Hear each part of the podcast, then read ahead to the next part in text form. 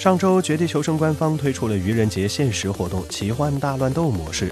这个模式直接把原先的 FPS 类吃鸡游戏变成了搞怪的 RPG 游戏，气氛是相当的欢乐。虽然本质上还是吃鸡游戏，跳伞跑毒整个流程下来基本上没什么变化，但玩法却变成了 RPG 乱斗。玩家们将会扮演一名来自中世纪的战士，并在野蛮人、游侠、圣骑士、巫师四个职业当中选择一个来进行绝地求生。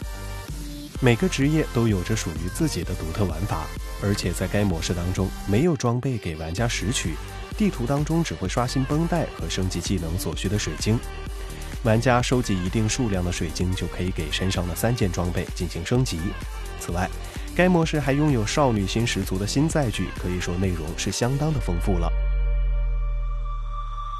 而这种新颖的玩法也给《绝地求生》带来了一些新鲜的血液。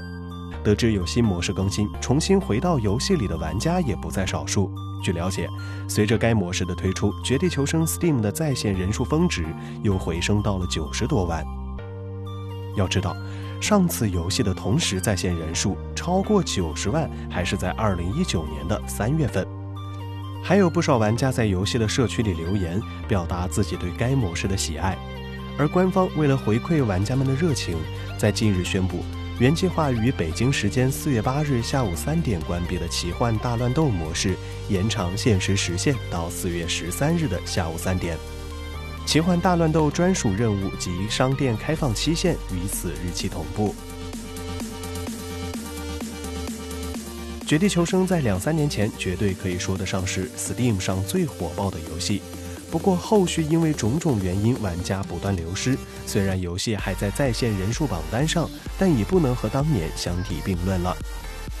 如今时隔一年，同时在线人数重回九十万，不禁令人期待游戏之后的表现。毕竟这一次的更新虽然说只是愚人节的搞笑玩法，但对于蓝洞来说也算是一个新的尝试。